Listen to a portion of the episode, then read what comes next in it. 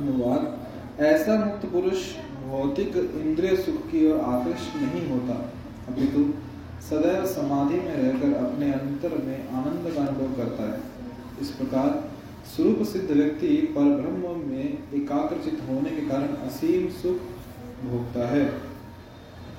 तात्पर्य श्रील प्रभुपाद जी द्वारा कृष्ण भावनामृत के महान भक्त श्री यामुनाचार्य ने कहा है, यद्विधि मम चेता कृष्ण पादारविंदे नव नव रस नव नव रस धाम यतम रंतु मासीत तद्वदीवत् नारी संगमे स्मरेमाणि भवते मुख विकार सुष्टु निष्ठिवनंच। जब से मैं कृष्ण की दिव्य प्रेमा भक्ति में लगकर उनमें नित्य नवीन आनंद का अनुभव करने लगा हूँ, तब से जब भी काम सुख के बारे में सोचता हूँ तो इस विचार पर ही थूकता हूँ और मेरे होंठ अरुचि से सिमट जाते हैं। ब्रह्मयोगी अथवा कृष्ण भावनाभावित व्यक्ति भगवान की प्रेमा भक्ति में इतना अधिक लीन रहता है कि इंद्रिय सुख में उसकी तनिक भी रुचि नहीं रह जाती। भौतिकता की दृष्टि में काम सुख ही सर्वोपरि आनंद है। सारा संसार उसी के वशीभूत है और भौतिकवादी भौतिकतावादी लोग तो इस प्रोत्साहन के बिना कोई कार्य ही नहीं कर सकते, किंतु कृष्ण भावनामृत में लीन व्यक्ति काम सुख के बिना ही उत्साह पूर्वक अपना कार्य करता रहता है। यही आत्म साक्षात्कार की कसौटी है। आत्म साक्षात्कार तथा काम सुख कभी साथ साथ नहीं चलते। कृष्ण भावनाभावित व्यक्ति जीवन मुक्त होने के कारण किसी प्रकार के इंद्रिय सुख द्वारा आकर्षित नहीं होता।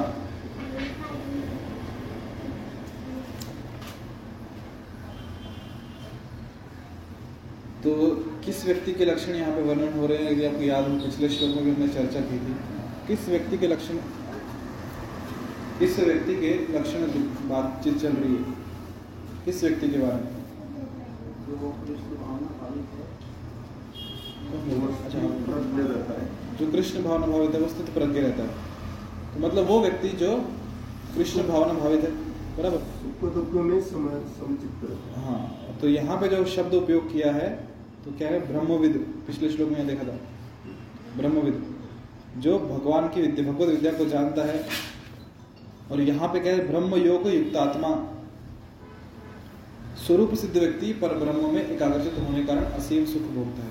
स्वरूप सिद्ध व्यक्ति मतलब जिसने जान लिया है कि वो कौन है, जिसे हम आत्म साक्षात्कार भी कहते हैं। जिस व्यक्ति ने जान लिया, अपना स्वरूप जान लिया, तो ऐसे व्यक्ति, जिसे आप कह रहे हो कि जो सिद्ध व्यक्ति है, तो ऐसे व्यक्ति की यहाँ पे क्या हो रही है?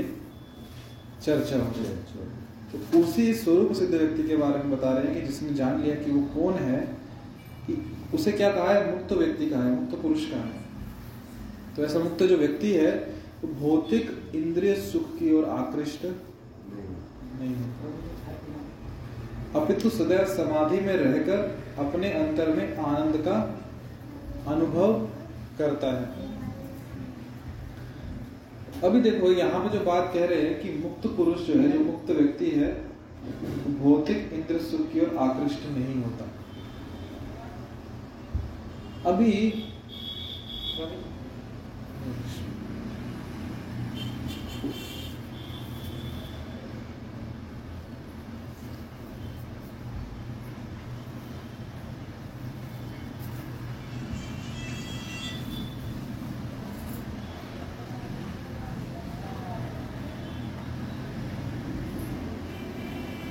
मुक्त व्यक्ति जो मुक्त व्यक्ति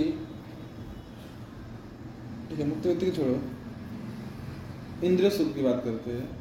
इंद्रिय सुख जो है, इंद्रिय सुख मतलब जो हमारी हम इंद्रिय से सुख भोगते हैं। पांच ज्ञान इंद्रिय तो सबको पता है, आंखों से देखना, नाक से सुनना, कान से सुनना, त्वचा से स्पर्श करना, जीवा से स्वाद लेना, ठीक है, पांच। इससे हम क्या करते हैं? इंद्रिय सुख भोगते हैं। तो यहाँ पे जो बात कर रहे हैं कि मुक्त व्यक्ति उससे आकृष्ट नहीं होता। हमें कहा जाता है कि कि हमें अपने आप को इंद्रिय सुख से बचाना चाहिए, इंद्रिय सुख से दूर रहना चाहिए, क्यों? साधक है। इंद्रिय सुख में लगे रहेंगे तो साधना करने में कठिनाई होगी, साधना नहीं हो पाएगी, साधना एक जगह रह जाएगी और हमारा इंद्रिय सुख में समय लग जाएगा।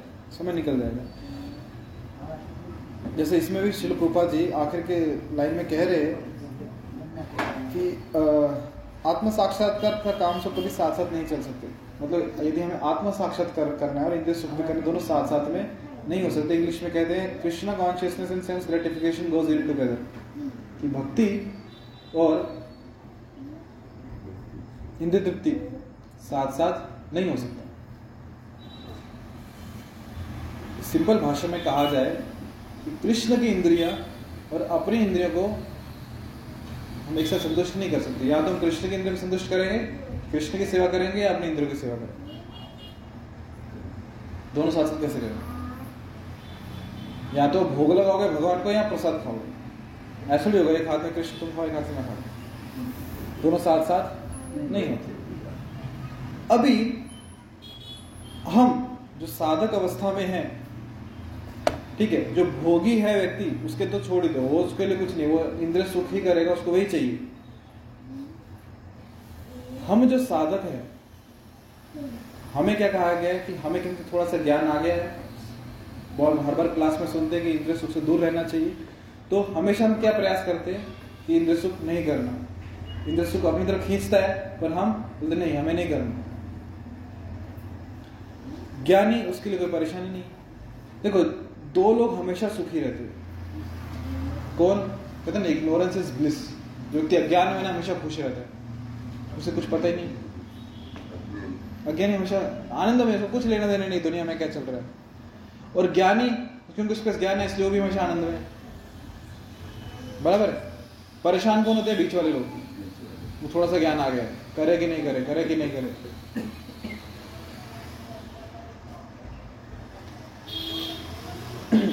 जैसे कोई नियम यदि पता हो, बच्चों को कोई नियम पता नहीं होते, इसलिए आनंद रहते, खुश रहते। जिसको सब नियम पता है वो भी आनंद में, उसको पता है कहाँ कब कैसे करना है। जो नया व्यक्ति होता है वो परेशान होता है, ऐसे करना चाहिए कि नहीं, तो कुछ डांट तो नहीं देगा, ये करूँ कि नहीं करूँ।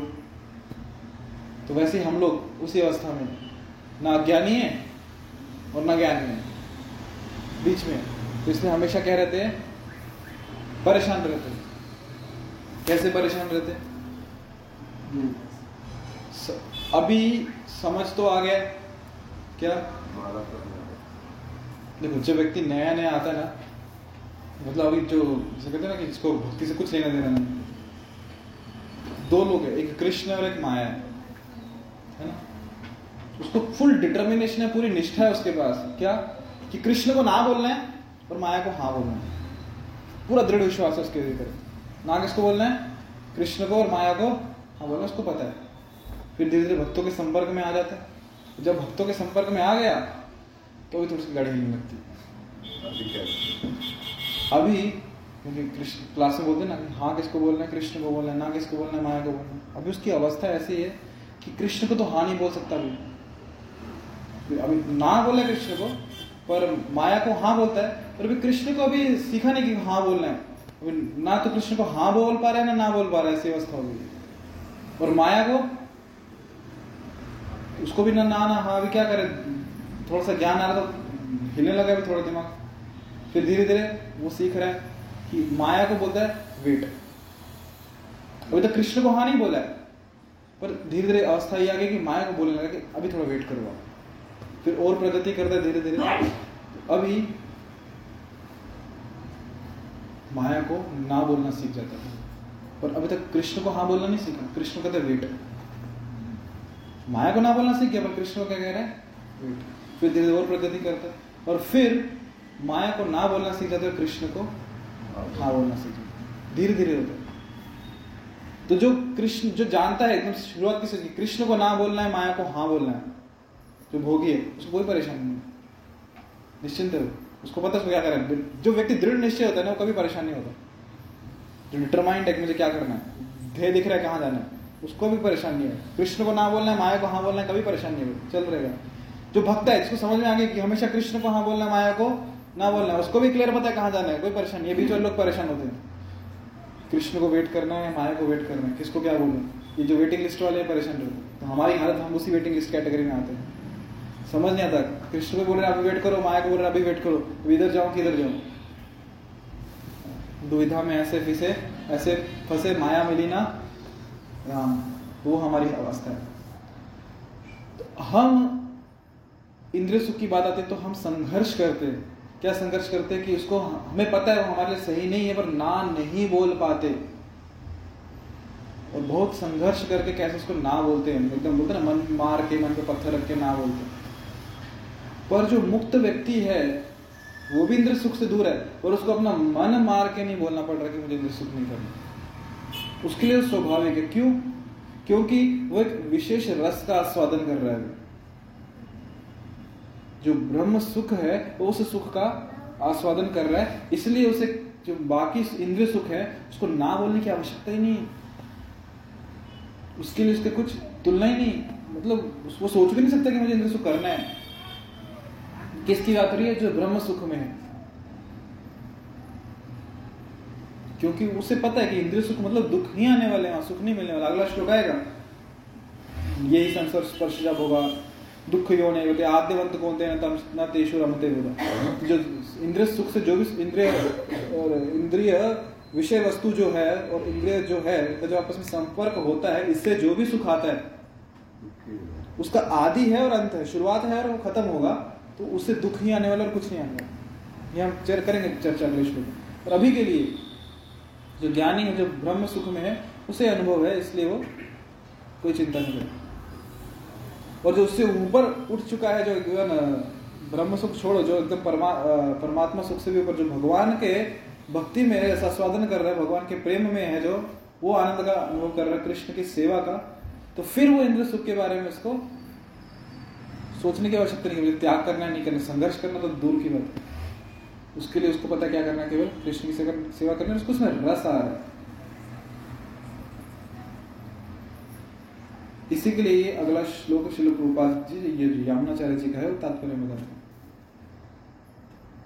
अगला ये जो तात्पर्य लेने से पहले एक उदाहरण, आप ऐसे कितने भक्तों ने प्रभुपाद जी की छोटी जो पुस्तकें वो पढ़ी हैं, एक दो कुछ तो पढ़ी हैं, उसमें एक पुस्तक है कृष्ण की ओर, देखिए आपने छोटी पतली सी पुस्तक है, बीस तीस रुपए की रहेगी, कृष्ण की ओर। उसमें पहले या दूसरे पेज में ही प्रभुपाद जी को उदाहरण देते हैं, बोलते कि जो वृक्ष है, आप देखते वृक्ष बाहर खड़े रहते धूप में, बारिश में, बरसात हो गया, बर्फ जब गिरती, ठीक है यहाँ पे बर्फ नहीं गिरती पर जहाँ बर्फ गिरती वहां पे तो वृक्ष रहते हैं। तो यदि आप कभी किसी वृक्ष से पूछो, मान लो कि सिद्धि आ गई कि क्या वृक्ष आप धूप में, बारिश में, पतझड़ में, जो बर्फ गिर रही है तब, क्या आप सुखी हो? आपने वृक्ष को पूछ लिया, वृक्ष क्या उत्तर देगा? वो सुखी है कि नहीं? सुखी आपको क्या लगता है, वृक्ष सुखी है कि नहीं? सुखी कितने लोग बोलते वृक्ष सुखी नहीं है, धूप में, गर्मी में, बारिश में, बरसात में, पतझड़ में, बर्फ गिर रही है, वृक्ष सुखी नहीं है। कितने लोग बोलते वृक्ष सुखी है? वृक्ष सुखी है, खाने पीने को मिल रहा है उसको। अच्छा, कैसे बता सकते हैं कि जो लोग बोल रहे वृक्ष सुखी है, कैसे पता चलेगा कि वृक्ष सुखी है और कैसे पता चलेगा कि वृक्ष सुखी नहीं है?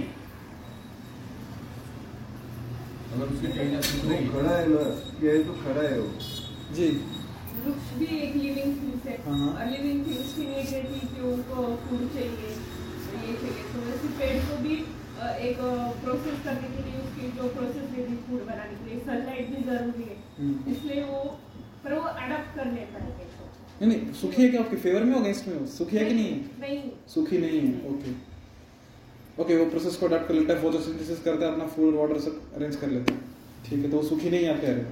नहीं, वो, वो भी दुखी रहता है पर अडॉप्ट कर लेता है। हाँ। मजबूरी है, क्या करें? हाँ। जी लेंगे, गुजारा कर रहे हैं, चल रहा है बस, चलने दो, ठीक है। तो कैसे पता चलेगा पेड़ सुखी है कि नहीं उसकी? जैसे आपने बोला, क्या बोला, अगर वो कहीं ना सूख रही है, हाँ, उसको पानी अच्छी तरह से नहीं मिलता है, ओके, तो उससे उससे लगता है, ऐसा लगता है कि वो दुखी दुखी दुखी है। आपने क्या बोला? वो खड़ा रहता है इसलिए वो सुखी रहेगा। ओके, वृक्ष खड़ा है, फल फूल रहा है, उसको फल आ रहे हैं, पत्ते आ रहे हैं, हरा भरा है, खुशहाल है, मतलब सुखी हो, फिर भी सुखी नहीं है, उसका कॉन्शियसनेस बहुत कम रहता है, चलेगा, उसका कॉन्शियसनेस बहुत कम रहता है, इसलिए सुखी नहीं है। नहीं, हाँ। तो उसकी उस जीवन का कॉन्शियसनेस बहुत कम रहता है। जैसे कि हम कहते हैं कि हम वेजिटेरियन हैं, बट वी आर कृष्णटेरियन, तो इसलिए उसको भी उतने साल उस योनि में निकालना रहता है। ठीक है, आपके पास में वापस आता हूँ, एक और उदाहरण देता हूँ। आपने कभी बोर देखा है, क्या बोलते हैं उसको, तो खाने वाला नहीं, खाने वाला वो नहीं, इंग्लिश वाला वो, तो क्या बोलते हैं उसको,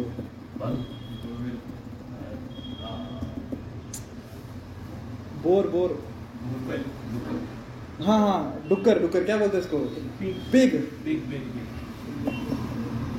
इंग्लिश में बोर बोलते हैं इसको, पिग देखा है आपने, इंग्लिश में ये वैसे डुक्कर, सुअर, यस वो वर्ड में सुअर, सुअर देखा आप सब लोगों ने, क्या खाता है वो, हलवा, गंदगी, गंदगी खाता है।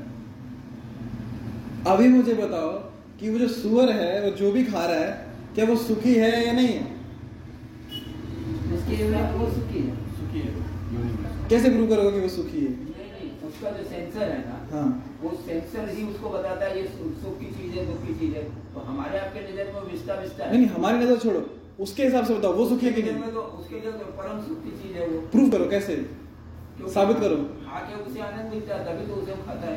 अच्छा, कैसे? और आनंद मिल रहा है, ये तो उसके मन की बात हो गई, हाँ। और कैसे बता सकते कि वो सुखी है? नंदी पायरी में पड़ा रहता है, पड़ा रहता है, और वो भी तो सुखी रहता है, सुख समझ के ही तो जाता है। सिंपल सा था, आपको समझाता हूँ। आपने कभी कोई ऐसा सूअर देखा जो सूख के पतला हो गया, एकदम हड्डियाँ दिख रही है उसकी? सारे सूअर कैसे होते हैं? मतलब वो खा के बहुत खुश है वो, नहीं तो वो भूख हड़ताल में मर जाता था, बहुत सुखी है। तो वृक्ष भी बाहर सुखी है और सूअर भी वहां पे सुखी है। अभी पॉइंट लेते हैं आपका, क्यों सुखी है? क्योंकि उनकी जो चेतना है बहुत ही निचले स्तर की, इतनी निचले स्तर की चेतना है, इसलिए वो उस जीवन में सुख का अनुभव करते हैं। उनको वो ज्ञान है ही नहीं, ज्ञान मतलब वो उसको चीजों का अनुभव ही नहीं कर, चेतना ही बहुत निचले स्तर की, इसलिए वो उसी में सुखी। ये तो हो गया वृक्ष की और पशु योनि। मनुष्य योनि ले,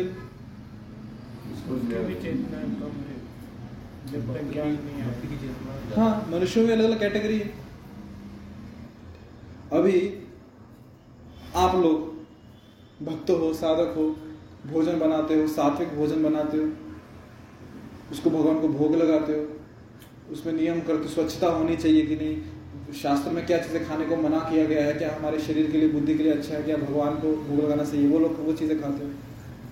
अभी कोई यदि ऐसा व्यक्ति आपके पास में आके भोजन कर रहा है, वो घर से टिफिन लेके आया, उसका उसका टिफिन जैसे ही उसने खोला, आपने नाक बंद कर लिया, जरूर ये कुछ और भी कुछ होगा, उससे भी क्या गुजरा कुछ हो सकता है, जस्ट इमेजिन कर लो। तो अभी मुझे बताओ, क्या आप सुखी हो उसके बाजू में बैठ के? खाने की मत करा, क्या उसके बाजू में बैठ के भी सुखी हो? आप अपना भी नहीं खा पाओगे, अपना भी नहीं खा पाओगे, उसका छोड़ दो। पर वो व्यक्ति सुखी है कि वहां पे खाते हुए उसको वो आनंद अनुभव कर रहा है, क्यों? क्योंकि मनुष्य होते हुए उसका चेतना का स्तर क्या है?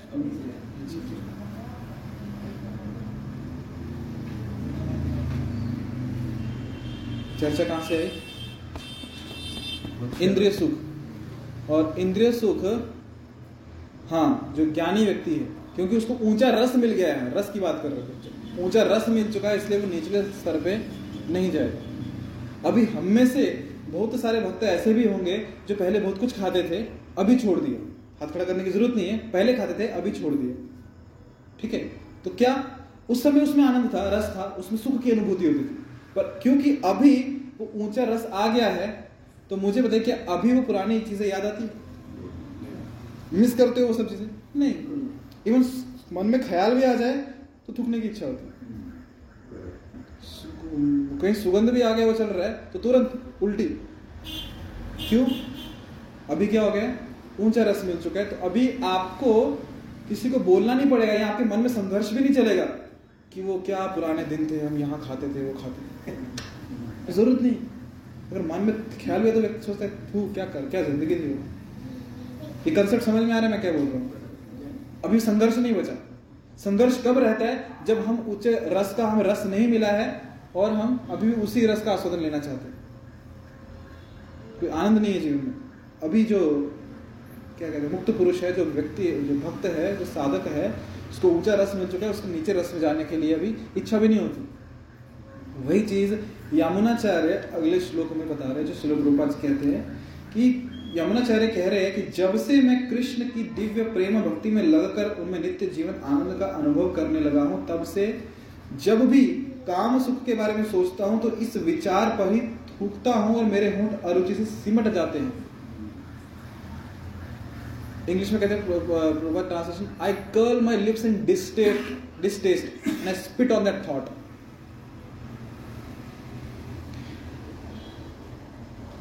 इसी में प्रभुपा जी कह हाँ भौतिकता की दृष्टि से काम सुख ही सर्वोपरि आनंद है। जो काम सुख है, जो नर और नारी जो साथ में आते हैं, तो वो क्या कह रहे हैं? सर्वोपरि आनंद है। जैसे श्रील प्रभुपाद जी एक बार, देश का नाम मुझे याद नहीं, और विदेश में ही थे पाश्चात्य जगत में, और कहने लगे कि इस देश की स्त्रियां बहुत सुंदर है। सब भक्त परेशान, प्रभुपा जी अचानक क्या हो गया? प्रभुपा जी ऐसा क्यों कह रहे हैं? इस देश की स्त्रियां बहुत सुंदर है, गोपा जी ऐसे क्यों कह रहे?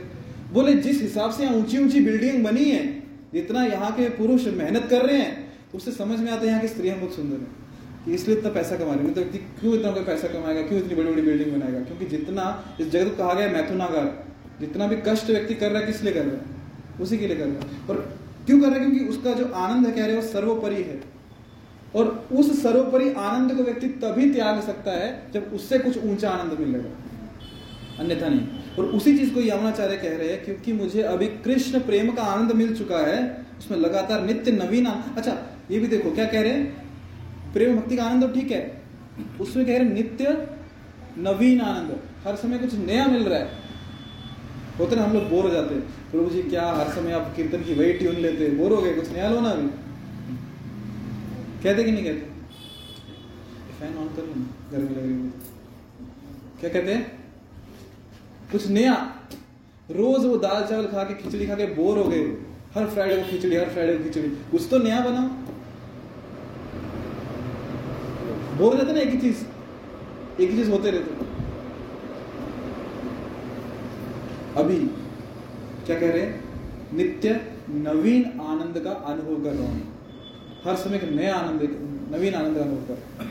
तो अभी क्यों आनंद का अनुभव कर रहा हूँ, इसलिए अभी जो दूसरा आनंद है हो सकता है सबके लिए वो सर्वोपरि है। दुनिया पागल है उस चीज के लिए, उस आनंद के लिए दुनिया पागल है, सब भाग रहे। कॉस्मेटिक इंडस्ट्री इसलिए चल रहा है, एडवर्टीजमेंट इंडस्ट्री इसलिए चल रहा है। और ये हमने चलेगा कह रहे हैं मुझे इसमें रस छोड़ो, मैं थूकता हूं उसके ऊपर, क्यों? अभी रुचि या रस का असर। नहीं तो सोचो ना, मतलब दुनिया कितनी पागल है। शेविंग कौन करता है? पुरुष। जिलेट गार्ड, उसके एडवर्टीजमेंट में कौन दिखाते हैं? स्त्री। क्या लॉजिक है? कार कौन खरीद रहा है? पुरुष। इंडस्ट्री उसके एडवर्टीजमेंट है स्त्री। अच्छा एक और चीज, जब यहाँ पे कह रहे हैं ना, विशेष जब भी प्रभुपाद जी कह रहे हैं, तो यहाँ पे पुरुष के लिए स्त्री और स्त्री के लिए पुरुष, दोनों के बारे में बात हुई, आकर्षण दोनों में। तो कह रहे जब कृष्ण की भक्ति में जो आनंद मिलता है तो ये क्या हो जाएगा, उसके कौन हो जाता है, उसके लिए मतलब अरुचि आ जाती है उसके लिए। अभी बात ऐसी है कि किसके लिए कहा गया है यामुनाचार्य जब इस कह रहे हैं, किस अवस्था में कह रहे हैं?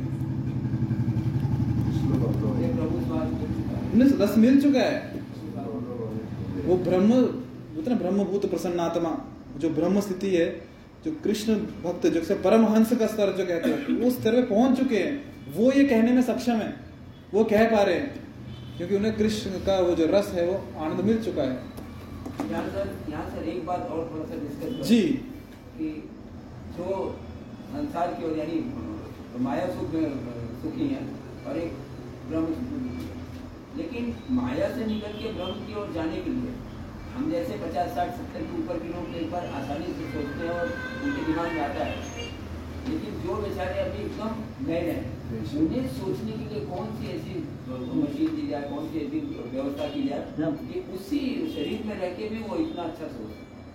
मजबूरी में सोचना अलग बात। करेंगे, चर्चा करेंगे, इसके ऊपर चर्चा करेंगे। क्लास पर जाए आपका क्वेश्चन लेते हैं, संभाल के रखिए।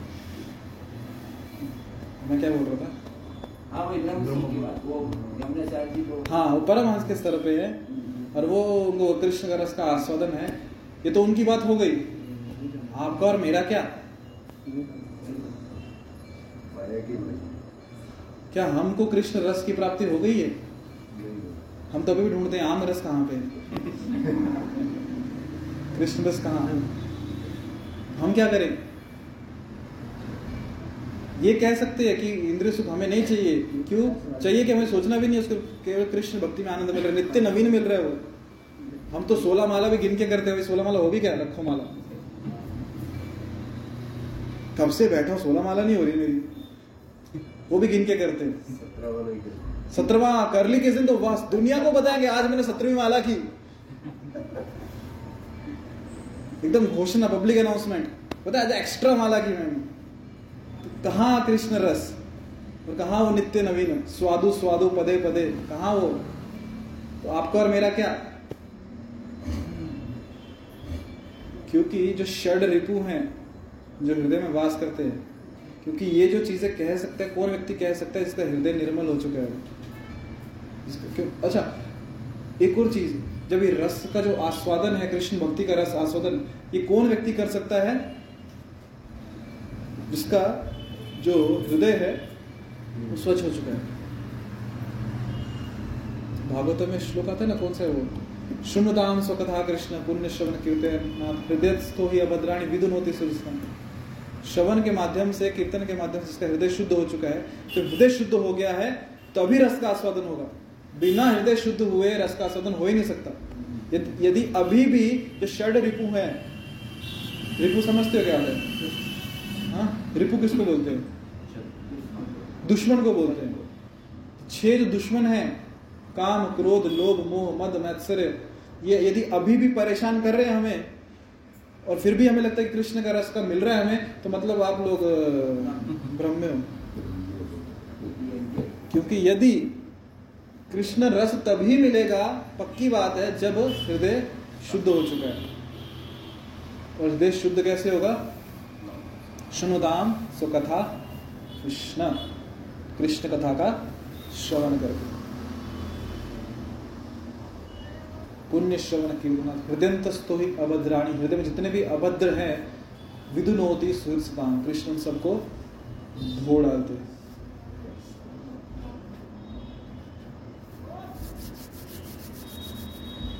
तो हम क्या करें?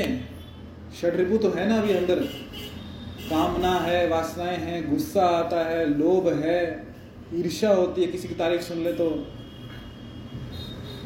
द्वेष होता है। क्या करें?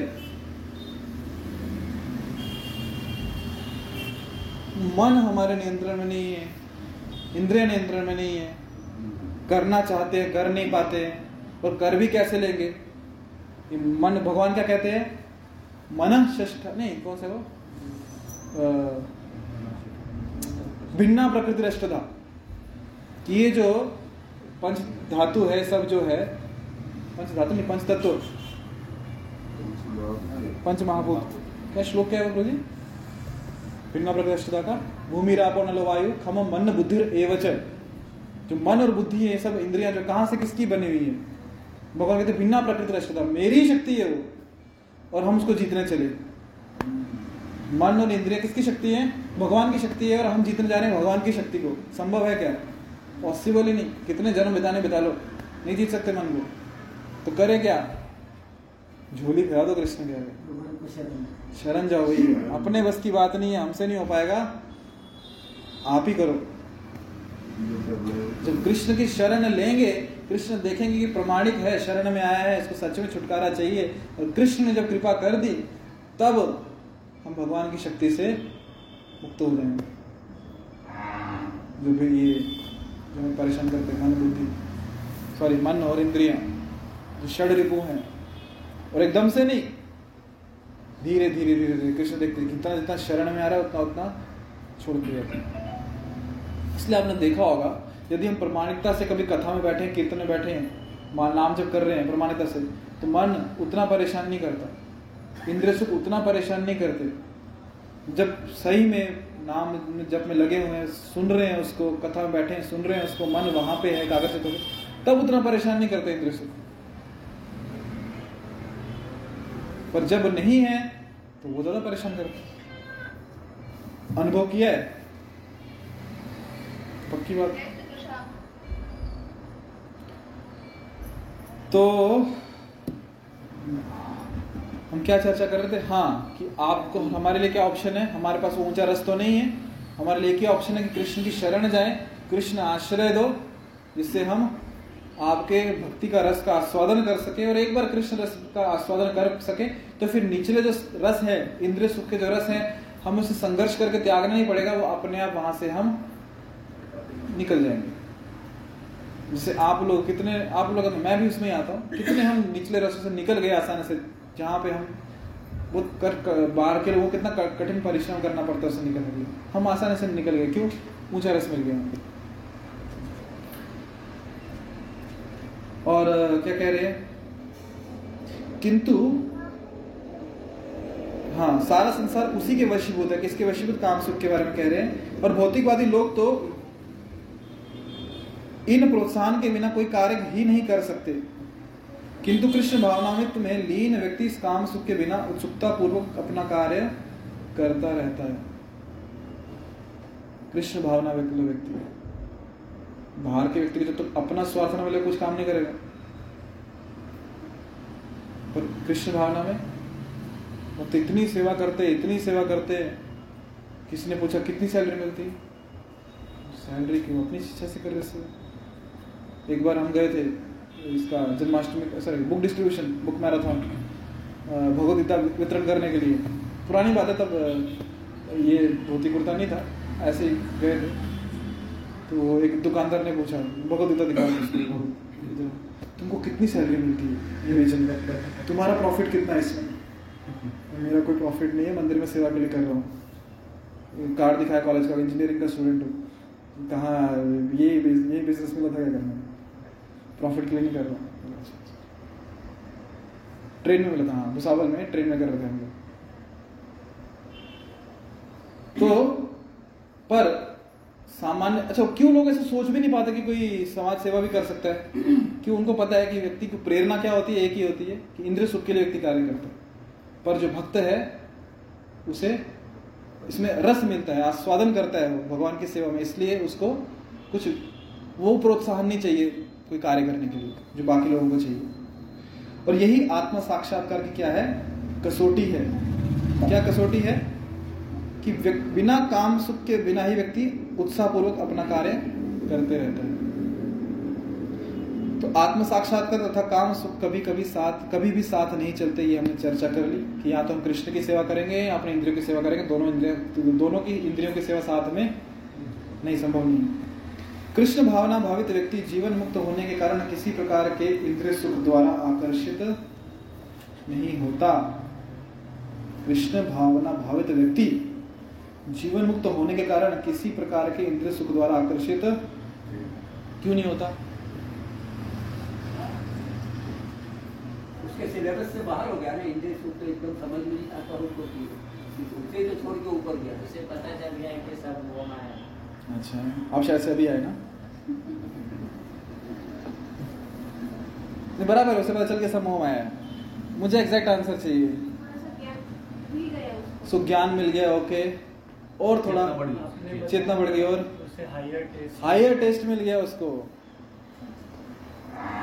पानी पूरी खाई कभी? टप, आज ही खाई, क्या बात है, टपरी पे खाई थी ना, ठीक है। अगर तुम किस दिन रामा इंटरनेशनल होटल में पानी पूरी खाओ, वो स्वाद मिल जाए, दोबारा टपरी पे खा पाओगे? ये आंसर है। उसको हायर टेस्ट मिल गया है, ऊंचा स्वाद मिल गया, वो निचले स्तर पे नहीं खाएगा। यहाँ कह रहे पता क्या, अक्षयम अश्नुते, भोगता है, तो अश्नुते का एक और मतलब होता है खाता है।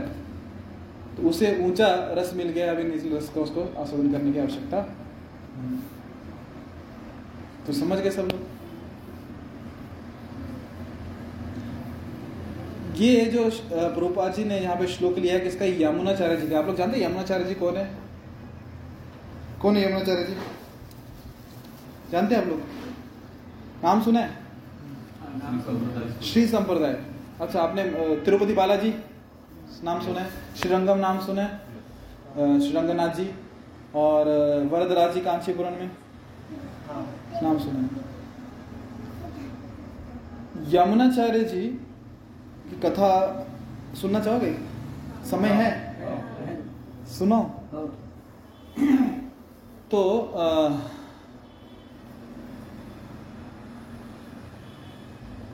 क्या नाम उनका? नाथ मुनि। नाथ मुनि दक्षिण भारत में उनसे संत हुए हैं।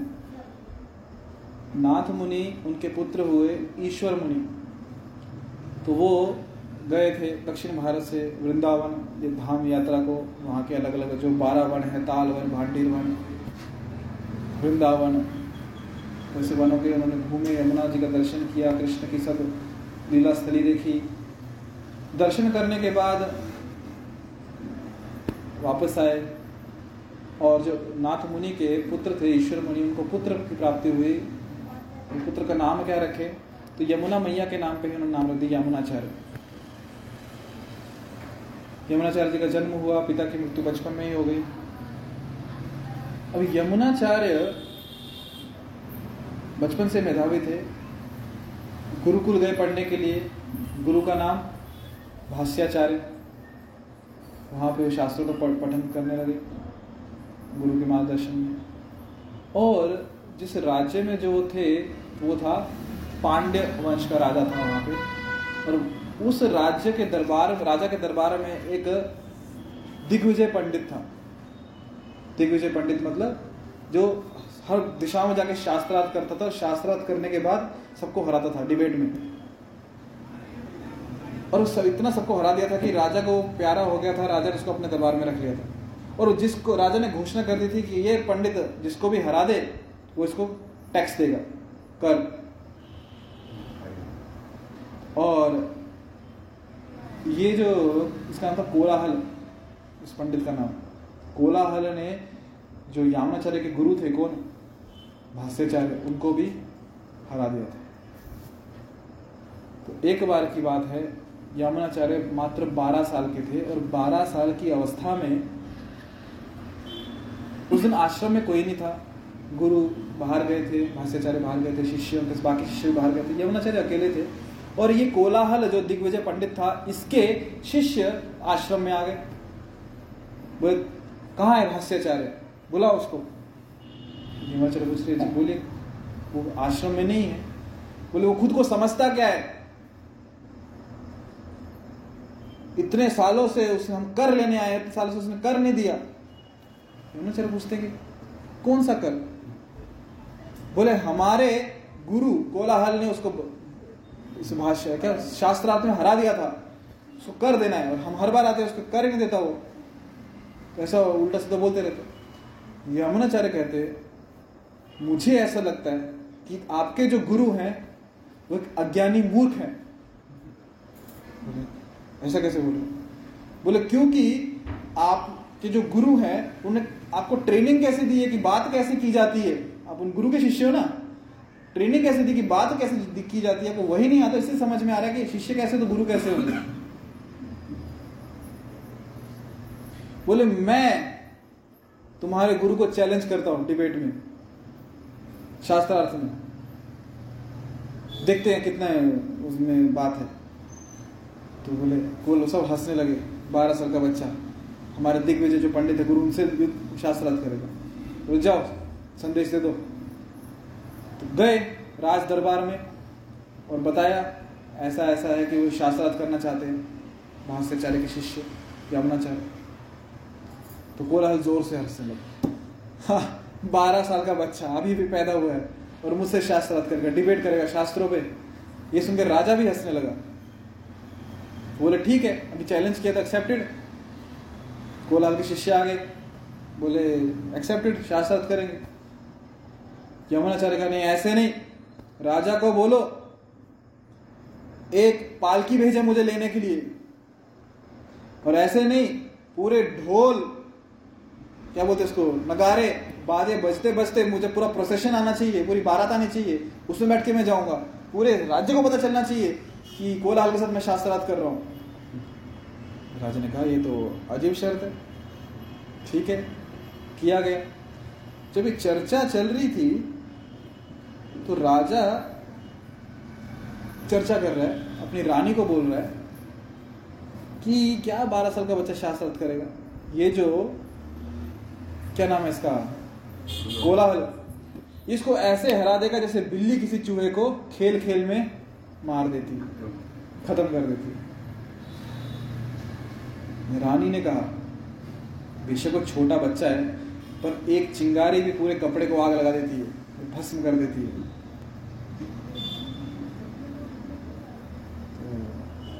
ठीक है, बात हुई,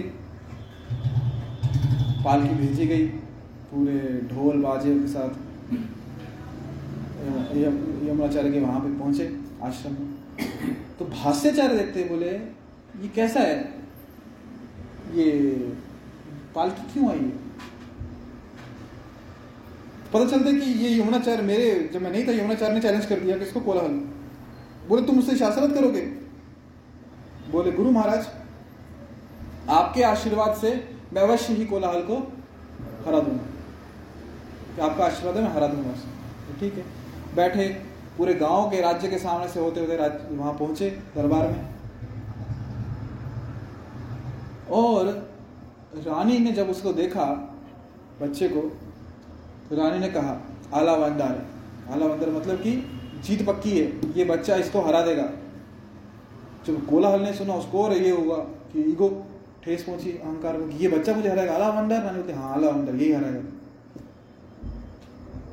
रानी को इतना कॉन्फिडेंस होता है ना, रानी शपथ ले लेती, प्रतिज्ञा कर लेती, बोली अगर ये कोलाहल जीत गया और ये बच्चा हार गया तो राजा कहती है मैं आपकी दासियों की दासियों की दासी बन जाऊंगी। रानी बोली अभी रानी इतनी बड़ी शर्त रखती, राजा के पीछे रहे, वो भी चैलेंज करते हैं, बोले अगर कोलाहल जीता और ये बच्चा हार गया, सॉरी अगर ये बच्चा जीत गया कोलाहल हार गया ना तो मैं आधा राज्य इस बच्चे को दे दूंगा। बड़ी शर्त थी राजा रानी।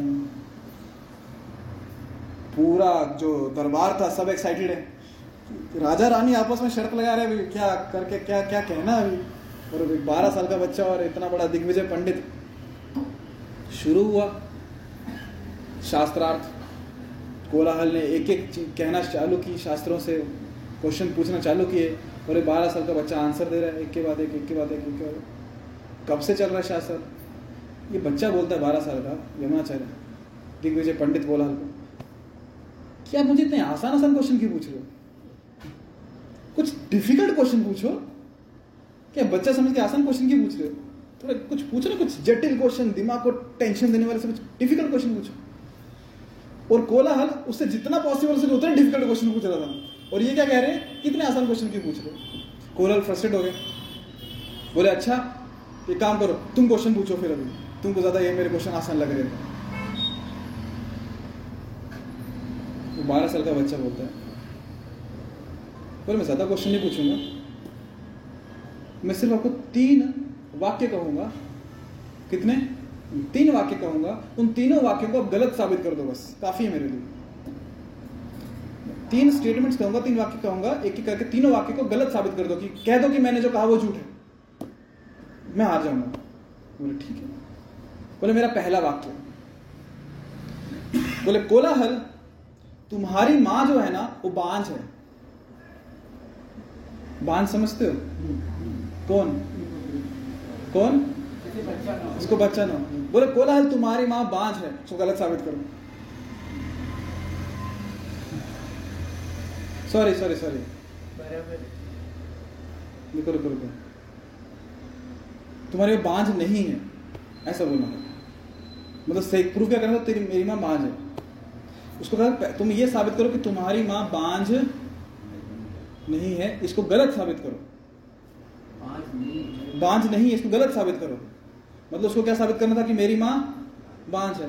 बोलिए कैसे साबित करूं, मैं तो सामने बैठा हूं ना, अगर ये सही हो तो इसको गलत साबित कर दूं तो मैं तो मतलब बोलने के लिए बचा ही नहीं, फिर मैं खत्म, मैं मतलब हुई नहीं, पैदा ही नहीं हुआ।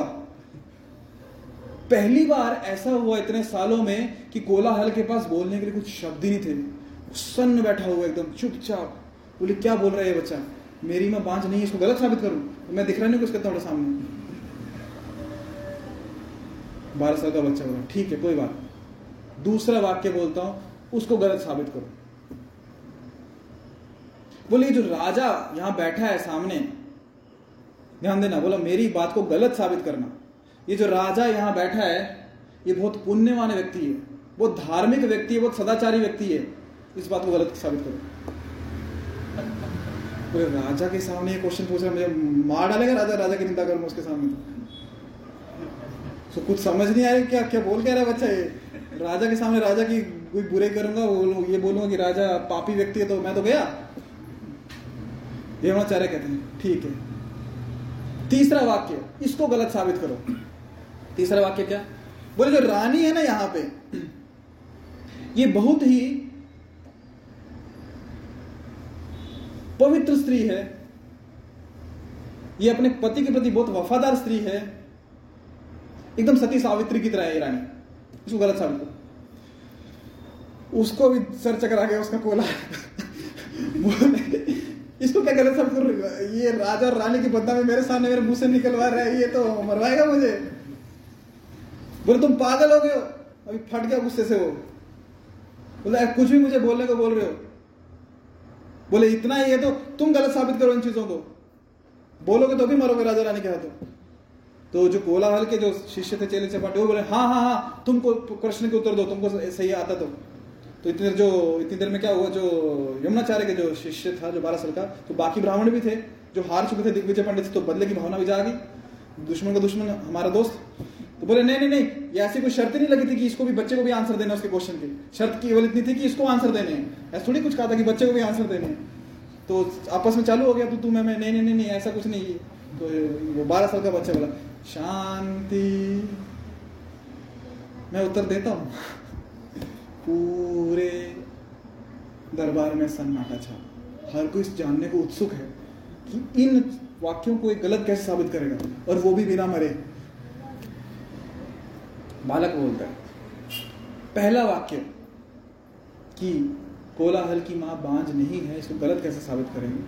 बोले मनु संहिता के अकॉर्डिंगली कि जिस स्त्री को केवल एक ही संतान हो उसे बांझ कहा जाता है, और क्योंकि कोलाहल अपनी माँ का इकलौता पुत्र है इसकी उसकी माँ क्या है, बांझ।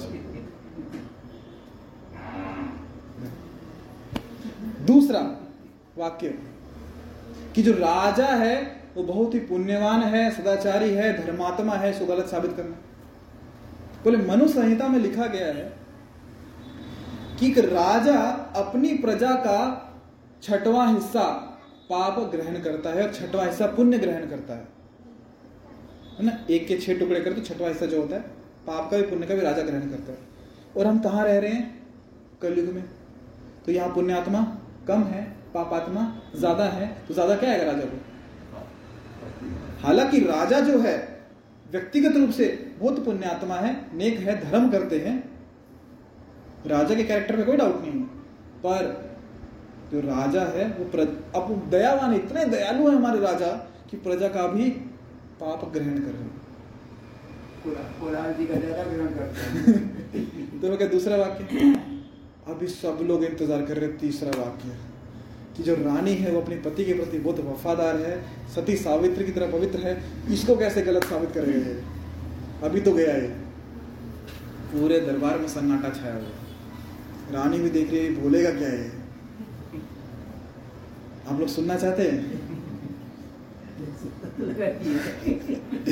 बालक कहता है कि एक राज्य का जो राजा है वो जो मुख्य छह देवता हैं उनका प्रतिनिधित्व करता है, उनको रिप्रेजेंट करता है, अग्नि, वरुण, कुबेर, यमराज, इंद्र, वायु, ये सब किसमें है, राजा उनको रिप्रेजेंट करता है, उनका प्रतिनिधित्व करता है, उन किसका, उन देवताओं का। तो रानी जब राजा के साथ है मतलब टोटल ये एक और वो छह, सात व्यक्तियों के साथ है। साथ पुरुषों के साथ है रानी। तो जब ये उत्तर सुना रानी इतनी खुश हो गई, फूलों की माला लेके सीधे जाके उसको पहना दी यामुनाचार्य को, आला अंदर जीत हो गई। और जो ये था कौन कोलाहल, वो तो ऐसा उसका अहंकार जल के पूरा राख हो गया, एकदम पानी पानी हो गया। तो यामुनाचार्य बारह साल की उम्र में जीत गए। और जैसा अभी रानी ने कहा, राजा की तरफ देते हुए वचन लिया था, प्रतिज्ञा की थी, आधा राज्य यामुनाचार्य, राजा ने आधा राज्य, तो पांड्य का जो राजा था आधा राज्य दे दिया यामुनाचार्य को। अभी कहानी खत्म नहीं हुई, पिक्चर बाकी है अभी, ये तो क्लाइमैक्स था। यामुनाचार्य बारह साल की उम्र में क्या बन गए? राजा बन गए। अभी जब किसी राज्य का राजा कमजोर होता है, उसका फायदा कौन लेता है? दुश्मन लेते हैं। तो वही हुआ, जो पड़ोसी राजा थे उन्होंने देखा कि राजा केवल बारह साल का है, सबने अटैक कर दिया। और बारह साल की उम्र में राजा राज्य संभाला, तो पूरा जो राज्य था उसका पॉलिटिक्स, उसका इकोनॉमिक्स, उसका सिविल वेलफेयर, तो हिंदी में क्या बोलते हैं मुझे पता नहीं, आप लोगों को पता होगा। तो मतलब पूरा देश का कारोबार संभाल रहे हैं। जो दुश्मन सेना अटैक कर रही है, सेना को भेजा, वहाँ गए, उनसे लड़ा, उनको हराया, राज्य स्थापना की वापस से। यहाँ तक कि वहाँ रुके नहीं, सेना को और भेजा अपना राज्य का विस्तार करने के लिए। अभी यही यामुनाचार्य जो कहाँ लगे हैं? राज्य की देखरेख में। कैमरा थोड़ा शिफ्ट करते हैं अभी उनके दादाजी की तरफ। क्या नाम था उनका? नाथ मुनि, याद है? तो नाथ मुनि अभी डेथ बेड पे है, मृत्युशैया पे है, और वो चिंता कर रहे हैं कि मेरा पोता कहाँ गुरुकुल में शास्त्र पढ़ता था, कहाँ भगवान का भजन करता था, कहाँ राज्य संभाल रहा है, भक्ति तो दूर दूर रह गई। अभी उसका पूरा ध्यान कहाँ पे है? प्रजा के पालन पोषण में, प्रजा की देखभाल करने में। और इतने बिजी शेड्यूल में कहाँ भगवान को याद करेंगे? तो आपने कभी देखा किसी नेता को माला फेरते हुए? कोई रेयरली कोई होगा तो होगा। अपने शिष्य को बुलाया उन्होंने, राम मिश्र को, बोले मेरी एक इच्छा है कि मेरा पोता जो यामुनाचार्य है वो भक्ति से बहुत ही दूर हो गया है, तो उसको वापस भक्ति में लेके आओ, ये तुम्हारी रिस्पॉन्सिबिलिटी। गुरु की आज्ञा मिल गई राम मिश्र को। क्या नाम है गुरु का राम मिश्र के? नाथ मुनि, यानी कि यामुनाचार्य के दादाजी। तो गए, वहां से निकले, गए मदुराई, जहाँ पे राजधानी थी कि यामुनाचार्य जी की। पर राजा को मिलना मजा क्या है? हम में से कोई चाहे मोदी जी को मिलने आए जाए, जा सकते हैं? पॉसिबल ही नहीं। तो राजा को कैसे मिले? एक युक्ति ढूंढी उन्होंने कि राजा का जो रसोई घर था तो वहाँ पहुँच गए। और क्योंकि आयुर्वेद जानते थे तो एक विशेष प्रकार का शाक, पत्ते की सब्जी लेके गए, तिरुमुलाई, वो लेके गए। वो साग का नाम है। और रसोई घर में जो रसोईया था उसको दे दी। बोले मैं राजा से बहुत प्रेम करता हूँ, हमारे राजा हैं, मुझे कुछ इसके बदले कुछ धनराशि नहीं चाहिए, बस ये बना के राजा को खिलाओ, इससे शरीर में शक्ति आती है, बुद्धि के लिए अच्छा होता है साग, अब बनाओ। तो रोज ला के वो सब्जी, तिरुमलाई पत्ते की सब्जी देते थे और रसोई रसोई उसको बना के राजा को खिलाते थे। ऐसे दिन बीतते गए, दिन बीतते गए, दिन बीतते गए। एक दिन ऐसा आया कि राजा प्रसाद ले रहा है और उसको प्लेट में वो सब्जी नहीं दिखी। रोज एक सब्जी आ रही थी, अचानक ना आए तो उसको हम दिवस ना आए, कहाँ गई? रोज आपको आम का अचार खाने को मिला, एक दिन प्लेट में आया नहीं, आपको याद दिन आया आम का अचार नहीं आया उसका। तो वो सब्जी बहुत स्वादिष्ट थी, उसको मिली नहीं उस दिन राजा को। बोले वो सब्जी आज आई नहीं, रसोई को पूछा। बोले वो एक व्यक्ति आता था, वो सब्जी दे के जाता था, आज आया नहीं वो, और वो कभी पैसे भी नहीं लेता इसके, बोलते मैं राजा से प्रेम करता हूँ इसलिए राजा के लिए लाया। राजा ने कहा अच्छा, उस व्यक्ति को बुलाओ। तो अगले दिन जब व्यक्ति वो सब्जी लेके आया, सब उसका प्लान चल रहा है, रामेश्वर उसको पता था ऐसा होने वाला। सब्जी लेके आया, दी रसोई को दी, रसोई ने कहा कि आपको राजा ने बुलाया है। राजा के पास पहुँचे तो राजा ने पूछा कौन हो, कैसे हो? उसने कहा कि आपके जो दादाजी हैं नाथ मुनि, उनको मैं अच्छे से जानता हूँ, वो मेरे गुरु हैं, मैं उनका शिष्य हूँ। आपके लिए मैं आपको कुछ बताना चाहता हूँ, पर सबके सामने नहीं बताऊंगा, अकेले में बताऊंगा। बोला अच्छा, तो रसोइयों को भेज दिया, सिपाहियों को भेज दिया। बोला बताओ। बोले आपके लिए आपके दादाजी खजाना छोड़ के गए हैं, मुझे कहा है वो खजाना मैं आपको दूं, इसलिए मुझे भेजा। तो यामुनाचार्य ने कहा बहुत अच्छी बात है, क्योंकि वैसे भी हमारा युद्ध चल रहा है सेनाओं का, तो युद्ध में धनराशि की आवश्यकता पड़ती है। बोले मुझे ठीक है बताओ वो खजाना कहाँ पे है, मैं अभी जाके लेके आता हूँ। बोले नहीं ऐसे नहीं, ऐसे मुझे साथ में जाना पड़ेगा, और कोई सैनिक के साथ में नहीं जाएगा, केवल हम दोनों जाएंगे। और वो जो खजाना है वो सात द्वारों के पीछे है, सात द्वार गेट्स हमको लांग के जाना पड़ेगा। दो नदियों द्वारा सुरक्षित है वो खजाना, एक सर्प द्वारा सुरक्षित है जिस सर्प के बहुत सारे मुख हैं, और एक यक्ष, ये सर्प तो खजाने की रखवाली कर ही रहा है, और एक यक्ष हर बारह साल में वहां पे आता है उसको देखने के लिए, और एक मंत्र है जिससे वो खजाने की प्राप्ति हुई। पर हम दोनों को ही जाना पड़ेगा, साथ में कोई नहीं जाएगा। आवश्यकता तो थी खजाने की, युद्ध चल रहा है। तो बोले चलो तुरंत निकलते, देरी किस बात की, चल पड़े। और जब ये चल रहे हैं तो चलते चलते क्या हुआ, थकते भी हैं चलते चलते, क्योंकि मदुराई से जब वो निकले तो पैदल जा रहे हैं, रास्ते में थक गए, और थकते थकते एक जगह पहुंचे और वहाँ पे रुके। तो जो ये राम मिश्र थे उन्होंने भगवद गीता उठाई और उसका पाठ शुरू कर दिया, और मन में तो पाठ कर नहीं रहे थे, जोर जोर से उच्चारण करके पाठ कर रहे थे। और जब राम मिश्र भगवद गीता का श्लोकों का उच्चारण कर रहे थे तो ये श्लोक कौन सुन रहा है उनके बाजू में बैठ के, यामुनाचार्य। और जब उन्होंने श्लोक सुने, पुरानी सब स्मृतियां उन्हें याद आ गई। इतना उनको अच्छा लगा, बोले और बोलो, क्योंकि कितने दशकों से, कितने सालों से मैंने ये सुना ही नहीं था, कितने सालों के बाद सुन रहा हूं मैं, ये क्या आनंद की अनुभूति हो रही है। और बोले आप चाहो तो हम यहाँ बैठ के इसका पाठ ही करते हैं पहले। बोले हाँ हम यहीं बैठते हैं, खजाना बाजू में रह गया, और ये यहाँ बैठ के क्या कर रहे हैं, गीता पढ़ रहे हैं और वो उसको सुन रहे हैं। इतना आनंद आया, इतना आनंद आया कि ऐसे श्लोक सुनते सुनते फिर एक श्लोक आया, बारहवें अध्याय का आठवां श्लोक है। जब यामुनाचार्य ने वो श्लोक सुना वो स्वयं उसको दोहराने लगे। बोले ये तो मेरा फेवरेट श्लोक है। कौन सा श्लोक है, मयि एव मन आधत्स्व मयि बुद्धिम निवेशय निवसिष्यसि मय्येव अतः उद्धर्वं न संशय। भगवान कह रहे हैं मुझ भगवान में अपने चित्त को स्थिर करो और अपनी सारी बुद्धि मुझ में लगाओ, इस प्रकार तुम निस्संदेह मुझे सदैव मुझ में सदैव वास करोगे। जो अपना मन बुद्धि चित्त हम भगवान में लगा दो। तो ये फेवरेट श्लोक था किसका, यामुनाचार्य का। जब ये सुना तो बार बार दोहराने लगे। जब पूरा गीता उन्होंने सुना, यामुनाचार्य ने वो श्लोक सुने, वो पुरानी स्मृति वापस से याद आ गई कि क्या वो बारह साल के थे और तब क्या क्या वो भगवान की भक्ति में लगे थे। तो राम मिश्र को कहे, बोले इतना मुझे आनंद की अनुभूति हो रही है कि भगवान श्री कृष्ण के वाक्यों को, वचनों को सुन के, कि अभी मुझे किसी खजाने की आवश्यकता नहीं, मैं संन्यास ले लेता हूँ और राज्य मुझे नहीं करना, मुझे तुम्हारा खजाना भी नहीं चाहिए, मुझे इसी में आनंद आ रहा है। राम मिश्र ने कहा रुको रुको रुको रुको, मुझे उत्तरदायित्व क्या दिया गया था, आपको खजाना देने का। एक बार मुझसे खजाने लो फिर करो जो करना है, पहले मेरा खजाना ले लो आप फिर करो क्या करना है आपको, मेरा उत्तरदायित्व खत्म करने दो।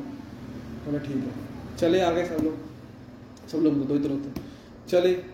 चलते चलते पहला द्वार आया, पहला द्वार क्रॉस किया उन्होंने, दूसरा द्वार आया, तीसरा द्वार आया, सात द्वार उन्होंने पार किए, नदी पार की और पहुंच गए वहां पे, उस स्थान पे जहां पे वो नाग अनंत मुखों द्वारा उस जो खजाना था उसकी रक्षा कर रहा था। और जब राम मिश्र ने यामुनाचार्य जी को उस खजाने के सामने लाके खड़ा कर दिया, बोले महाराज यही आपका खजाना जो आपके दादाजी कौन, नाथ मुनि आपको देना चाहते थे।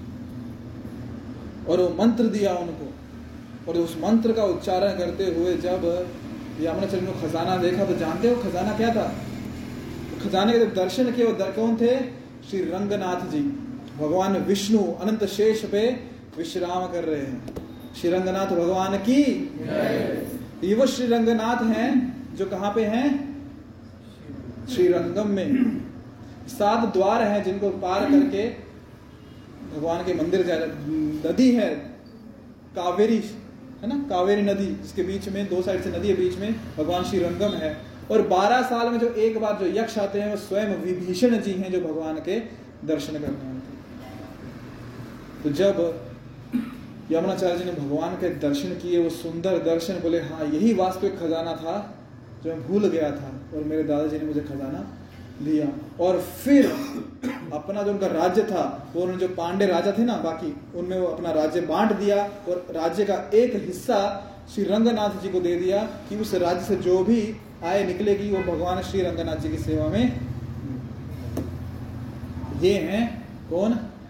श्री संप्रदाय में यामुनाचार्य, रामानुजाचार्य जी के गुरु ना, रामानुजाचार्य जी के गुरु श्री यामुनाचार्य। ऐसे बहुत सारी कथाएं हैं, फिर कभी चर्चा करेंगे, आज के लिए इतना। ये वही यामुनाचार्य जो कह रहे हैं कि जब से कृष्ण भक्ति का जो आनंद है, नित्य नवीन आनंद है, वो मिल चुका है, तो इंद्रिय सुख के जो रस हैं उसके प्रति अभी क्या होता है, थूकने का मन करता है, उसमें कुछ आनंद नहीं है। मेरे होठ टेढ़े रहते हैं, छी ऐसे कर, क्यों भी उस उच्च स्वाद का आनंद मिल गया, उसका रस का आनंद ले रहे हैं। तो यहाँ रुके, कुछ प्रश्न? आपका प्रश्न था प्रभु, क्या प्रश्न था? वही कि एकदम से माया से और एकदम से कृष्ण की ओर जाने में जो थक चुके हैं या भोग चुके हैं वो तो थोड़े से धीरे हो जाते हैं, फिर राम नाम करते हैं, लेकिन नए बच्चे जो है कौन सी ऐसी युक्ति लगाएं उन्हें उसका टेस्ट मिले? आपको एक बात बताऊँगा प्रभु जी, आपने जो कहा ना लोग थक चुके हैं, बूढ़े हो चुके हैं, वो आसानी से लग जाएंगे। एक्चुअली जो नौजवान है वो आसानी से लगते हैं, वो ठीक। हाँ, कारण बताता हूँ आपको, क्योंकि जो बूढ़े हो चुके हैं ना, थक चुके हैं, वो कृष्ण की सेवा कर भी नहीं पाते क्योंकि इंद्रिय शिथिल हो चुकी है, पहली चीज। दूसरा, मन में इतने इम्प्रेशंस पड़े होते हैं ना कि उनको बहुत कठिन होता है भक्ति में लगना। खुद देखा है, भक्ति में जितना युवावस्था में लगते हैं उतना दृढ़ जो तब लगता है उतना दृढ़ रहता है भक्ति में। और श्रील प्रभुपाद जी उनका उदाहरण लेते हैं कि उन्होंने जब भक्ति में लगाया तो किसको लगाया? किसी बूढ़े व्यक्तियों को नहीं लगाया, नव युवकों को लगाया। और कैसे लगाया? रूपा जी ने देखा कि इनका इंटरेस्ट कहाँ पे है, उस उनके इंटरेस्ट को इस सेवा में लगा दिया कृष्ण की, वो अपने आप में लग गए। जैसे उन युवकों को किस में आनंद था? म्यूजिक्स में, संगीत म्यूजिक में आनंद था कि प्रभुपाद क्या करते थे, कीर्तन करते थे, तो हर कोई जितने हिप्पी थे अपने अपने इंस्ट्रूमेंट लेके आ जाते थे। कोई गिटार लेके आ जाता था, कोई सैक्सोफोन लेके आता था, कोई क्या बोलते उसको माउथ ऑर्गन, कोई वो लेके आ जाता था, कोई ट्रम्पेट लेके आ जाता था, तो जिसको जो इंस्ट्रूमेंट बजाना आता था वो लेके आ जाता था। और प्रभुपाद कीर्तन कर रहे हैं, जय राधा माधव, वो बजाने लगता था। तो प्रभुपाद जी को पता था इनका इंटरेस्ट किस में, म्यूजिक में, तो म्यूजिक में उनको उस सेवा में लगा दिया। तो जब कृष्ण की सेवा कर रहे हैं किसी माध्यम से हृदय का शुद्धिकरण हो रहा है तो कृष्ण रस की अनुभूति हो रही है। किसी का इंटरेस्ट था पेंटिंग करने में, उनको बोला दिया पेंटिंग करो। किसी का इंटरेस्ट था कुकिंग करने में, अब कृष्ण के लिए कुकिंग करो। कोई बहुत अच्छा प्रवक्ता है, बहुत अच्छे से बोलना चाहता है, ऑरेटर है, आप कृष्ण के बारे में बोलो। कोई कीर्तन करना चाहता है, मतलब उसको इंटरेस्ट है गाने में, आप कृष्ण का कीर्तन गाओ। आपको मैनेजमेंट बहुत अच्छे से आता है, आप कृष्ण के लिए मैनेजमेंट करो। मतलब आपको जिस वस्तु में इंटरेस्ट है, आपको जिस चीज में रुचि है, उस रुचि को कृष्ण की सेवा में लगा दो। सेवा करते करते हृदय का शुद्धिकरण हो जाएगा, आपको कृष्ण में रस मिलना चालू हो जाएगा, आनंद मिलना चालू। तो युवा अवस्था में क्योंकि इंद्रियां बहुत ही सक्षम रहती हैं, तो उस अवस्था में कृष्ण की सेवा में लगना बहुत आसान है, बहुत सरल हो जाता है। लगाना भी और उस व्यक्ति के लिए लगना भी, कंडीशन यही है कि लगाने वाला चाहिए और एक वैसा क्या होता है वातावरण मिल जाए। इसीलिए मैं प्रश्न किया हूँ, इसी वाला और वातावरण, क्योंकि संसार से छूटना बच्चों का काम नहीं। लेकिन जो जो उसका टेस्ट लेके थक, अभी बहुत अच्छा दाल फ्राई खाते थे लेकिन अब सवाल ही नहीं, कोलेस्ट्रॉल है, ये है, वो है करके वो मजबूरन संसार से डिटैच हो रहे हैं, लेकिन कृष्ण से जुड़ नहीं पा रहे क्योंकि सारी जिंदगी इधर ही रहे। तो ये मैंने बोला कि जो बुद्धे हैं वो संसार से तो थक जाते हैं लेकिन इधर पहुँच ही नहीं पाते और यहीं मर जाते हैं ना, ये स्थिति। लेकिन जो बच्चे होंगे, बच्चों को अगर कहा जाए कि नहीं भाई ये सब करो, इधर स्वाद लो, तो उन्हें तो अभी एकदम से नहीं पता है। तो उन्हें वो पता कैसे लगे ताकि वो पंद्रह बीस साल बारह साल जो भी लोग है सबसे संबंधी के कब से वो लगे या कम से कम घर के घर अपने झंझट हो जाए, अपने डिप्रेशन से उससे दूर हो जाए, वो वाली बात है। हर घरों में हर घरों में मैंने देखा है कि इतना अच्छा वातावरण नहीं है कि जैसे आज हम लोग यहाँ बैठे हैं, अगर घर का कोई बुजुर्ग दस मिनट भी ऐसे बैठ के बच्चों को समझाए खुलता सब या खाते पीते बताता रहे कि बेटा ऐसे कर वैसे कर, बहुत कुछ हो जाता है। किसी घर में मुझे नहीं दिखता, हर चीज घर में दिखता होगा, वहाँ के लोग यहाँ होंगे बस और कोई बात नहीं।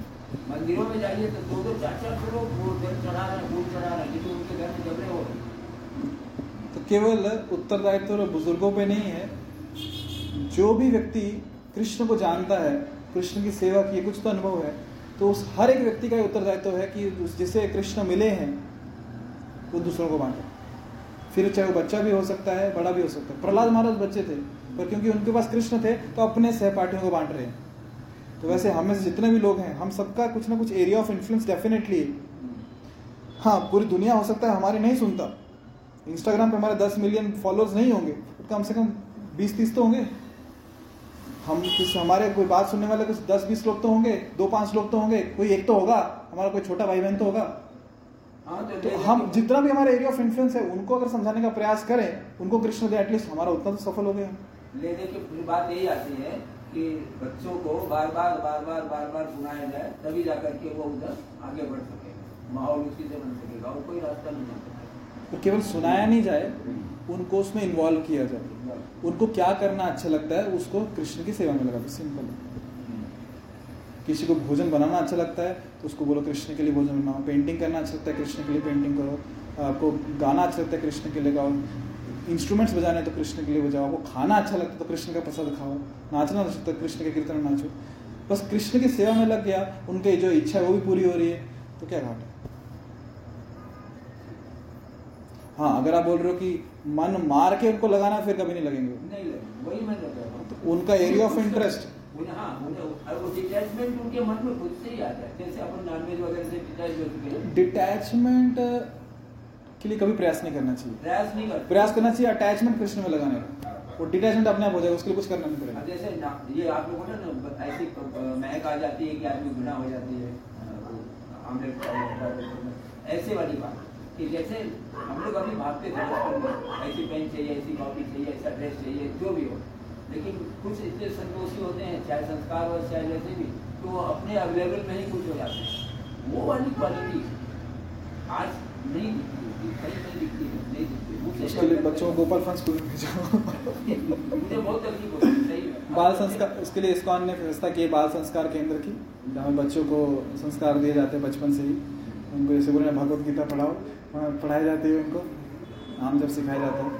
और ये भी है कभी कभी हम इस्कॉन का और दूसरों का भी देखते हैं, इतनी छोटी उम्र में बच्चा इतना सब वो भी चीज उसमें सारे टेस्ट यहाँ पे भी है ना, छोटे छोटे बच्चे आज आए नहीं, वो मृदंग बजाते हैं, करताल बजाते हैं, गीता पढ़ते हैं, नाम जप करते हैं, लेकिन बहुत कम उम्र में अगर वो इधर से जुड़ गए इधर तो फिर बाद में पछता भी सकते हैं, अरे यार मैं क्या सब छोड़ के आ गया इधर, आप तो जा नहीं सकता, कुछ कर नहीं सकता। वो पछ पछताने इन द सेंस की हो सकता है, जैसा कह रहे हो पछताएं कि कहाँ मैं हरे कृष्णा में जुड़ गया, कहाँ बाहर के लोग मजे करते हैं, और ऐसा भी हो सकता है कि आगे चल के ये बच्चे बड़ों को कोसे कि अब क्यों हरे कृष्णा में लगा दे कि हरे कृष्णा हरे कृष्णा करते रहते हो, मैं थोड़े बाहर के मजे करके आता हूँ, बाकी लोग बाहर मजे कर रहे हो, सकता है ये भक्ति करने के बाद बाहर मजे करने जाए, पर अंतर क्या रहेगा पता है क्या, क्योंकि इसको बचपन में संस्कार दिए भक्ति के, ये बाहर जाने के बाद जब माँ की ठोकर खाएगा ना उसको ये पता है कि आश्रय किसका लेने है, इसलिए वो सुरक्षित है। हाँ यानी लगभग तीस चालीस साल का उसका पीरियड जाएगा।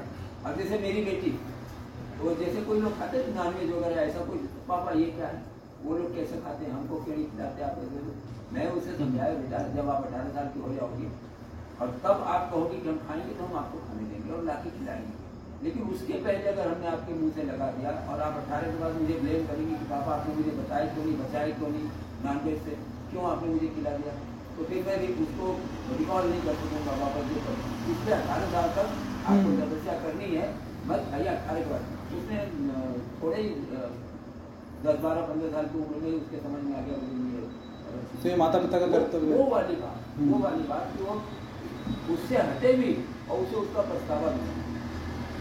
आज हम इसी बच्चों को बोले सब नचवाया ऐसे वैसे, तो मुझे रास्ता निकल गया, तुमने अपना तो देख लिया और मुझे कह रहे हो कब नचवाया। वो अपनी बात यही किया हमको, और यही सोच हमको रहती है क्योंकि हम ये सब करके आए। हम छठवीं क्लास में पढ़ते थे, चंद्रगुप्त और चाणक्य की हमने स्टोरी पढ़ी थी इतिहास में। तब से मेरे मन में था कि भाई चंद्रगुप्त को जैसे चाणक्य मिला हमको भी कोई मिल जाए, तो वो हमको वो अभाव अभी तक करता था। अभी तक अब जाके हमारी गुरुमा मिली तो हमें समझ में आ गया, और नहीं तो जैसे आप कह रहे हैं संतों के सत्संग से समझ में आ गया कि नहीं हम सही रास्ते थे। ये इसके लिए था, ये यहाँ से सुन के जाएगी एक नहीं समझ में आए गारंटी ना बेटा, एक नहीं समझ में आएगा। अभी निकाल के बाहर पूछ लें कुछ नहीं समझ में आएगा, क्या हो गया, मेरी मम्मी आई थी तुम्हें मिला। इसका इलाज नए ढंग से अगली बार से आप ज़्यादा समय अभी हम नहीं लेंगे, लेकिन ये प्रैक्टिकल वाली बात वो तो शास्त्र की बात तो आई है, लेकिन ये इनका क्या है? क्योंकि ये दो चार टाइम दस टाइम खाली प्रसाद खाने की बहाने जो वही वही वही बहाने आने दो अपने आप थोड़ा सा, ये हमारा या आपका किसी का होना चाहिए। तो प्रभु जी को विशेष चिंता है युवा पीढ़ी के लिए कि उनका उनकी भलाई कैसे हो। पिता जो रहते हैं, माता जो पिता रहते हैं, उनको बहुत चिंता होती है अपने बच्चों के लिए कि उनको सही दिशा मिलनी चाहिए। जो हमें चीज़ वस्तु नहीं मिली कम से कम हमारे बच्चों को मिले, तो उस भाव में कभी बुरा भी बोल दे बच्चों को तो बुरा नहीं मानना चाहिए, क्योंकि वो उनके भले के बारे में सोच रहे हैं। तो प्रभु जी विशेषकर जो थोड़ा टेंशन में आ गई है वो प्रभु जी केवल उदाहरण दे रहे हैं, केवल आपको हाँ केवल उदाहरण दे रहे हो। नहीं नहीं बेटा ऐसी कोई बात नहीं, वो हम बात करें तो हमें गाइडेंस का बहुत अभाव था बचपन से। और मैं जब दसवीं पास किया तो इलेवेंथ ट्वेल्थ को पढ़ाता था अकाउंटेंसी, इसलिए मुझे ये समझ में आता है कि दसवीं में ही मुझे इतना नॉलेज हो गया था कि मुझसे इलेवेंथ वाले पढ़ते यार तुम मुझे समझा दो बहुत अच्छा समझाते। अब किन बच्चों को समझाने वाला कौन? माँ बाप ऐसे ही नहीं। हमारे अगर मगर दसवीं बच्चे ऐसे दिखते हैं कि माँ बाप को मिलने में सुबह निकल गए शाम को आने होता है गप्पा बस गप्पा बस ये क्यों बढ़ रहा है गप्पा बस। बच्चे कहाँ के गप्पा बस, उसका क्या चाय देने से किसी और का भी ऐसा प्रॉब्लम हो तो हाँ इतना है मुझे ईश्वर की कृपा से मैं अपनी बच्ची को बराबर निकाल लाया। अब वो मैरिड है, डिग्री में है, लगभग जो होने वाली है एकदम यही कृष्ण भावना भाव यही गीता चार साल मैंने उसे पढ़ाया रोज का एक श्लोक जैसे आप सबको करा रहे थे। पहले साल तो गुस्सा करती मम्मी से बोलती रही कि क्या पापा ये सब करते हैं, दूसरे साल थोड़ा सुना, तीसरे साल तो हमसे कहती है पापा जो आप लेक्चर देते हैं अपने भी दौड़ा लगता है यही से पढ़ पढ़ के देते हो। और चौथे साल फिर उसने मुझे समझाया, हमने कहा अब हम सुनेंगे आप सुनाओ, तो उसने मुझे समझाया। एक बार रामचरितमानस पूरा पढ़ गई, चार बार गीता, और अब वही कृष्ण भावनाभावित बोलती है। और इतनी छोटी लड़की एक बच्चे की माँ बनी है, उसकी मम्मी के डेथ के बाद अचानक शादी हो गई उसकी, हमने जो है कर लिया बिजनेस, और अब वहाँ बच्चे पाले यूट्यूब से देख के चार महीने बच्चे कैसे पालते ऐसे करते हैं, और वहाँ से एक एक चीज अपने सास को बाईकाट करके और या जो भी इसको परसीव करके नहीं मम्मी डॉक्टर ने ऐसे बोला था कि वहाँ से बोलते हैं ऐसे करते। तो वही बोलती पापा अगर आप लोग गीता नहीं पढ़ाया होता और अपने को समझ नहीं आता तो भगवान जी क्या है तो हम तो किस गए। अब उसे तो हम उसकी सब बातें हम बीस बाईस साल से जान रहे हैं, लेकिन ये ये ये ये जो छोटे छोटे चिंता करते हैं छोटे बच्चों क्या करना होगा, ये ऐसे ही ऐसे ही अधजट में चले जाएंगे। किसी का कोई किसी को हस्बैंड में कैसा मिल जाएगा, किसी को क्या हो जाएगा, कोई ट्रेनिंग नहीं। तो ठीक है पूरी लंबी कहानी को छोटा करते हैं कि जिनको भी गीता का ज्ञान मिल रहा है, कृष्ण की सेवा मिल रही है, तो इसको बांटो। आप जिसको कृष्ण का ज्ञान दे रहे हो, जिसको कृष्ण से जोड़ रहे हो, फिर चाहे आप पिता हो, माता हो, भाई हो, बहन हो, बच्चे हो, आपको उत्तरदायित्व तो है कृष्ण को समाज में बांटना, ताकि जो आपको मिला है आपके जीवन सुधर गया लोगों का भी सुधार हो। तो आज यहाँ पे बीस तीस भक्त हैं, तो अगली बार बीस तीस और लेके आओ, हर व्यक्ति एक दो दो और लेके आओ, बहुत छोटा पड़ जाएगा, फिर कृष्ण कथा करने में मजा आएगा। यही प्रभु जी जो कह रहे थे उसका सार है कि और लोगों को जोड़ो, और लोगों को बताओ, और लोगों का जीवन सुधारो। जी गुरु जी यहाँ रुके। भगवद गीता की श्रील प्रभुपाद की। हरे कृष्ण। क्या करना, कीर्तन करना कि नाम जप करना?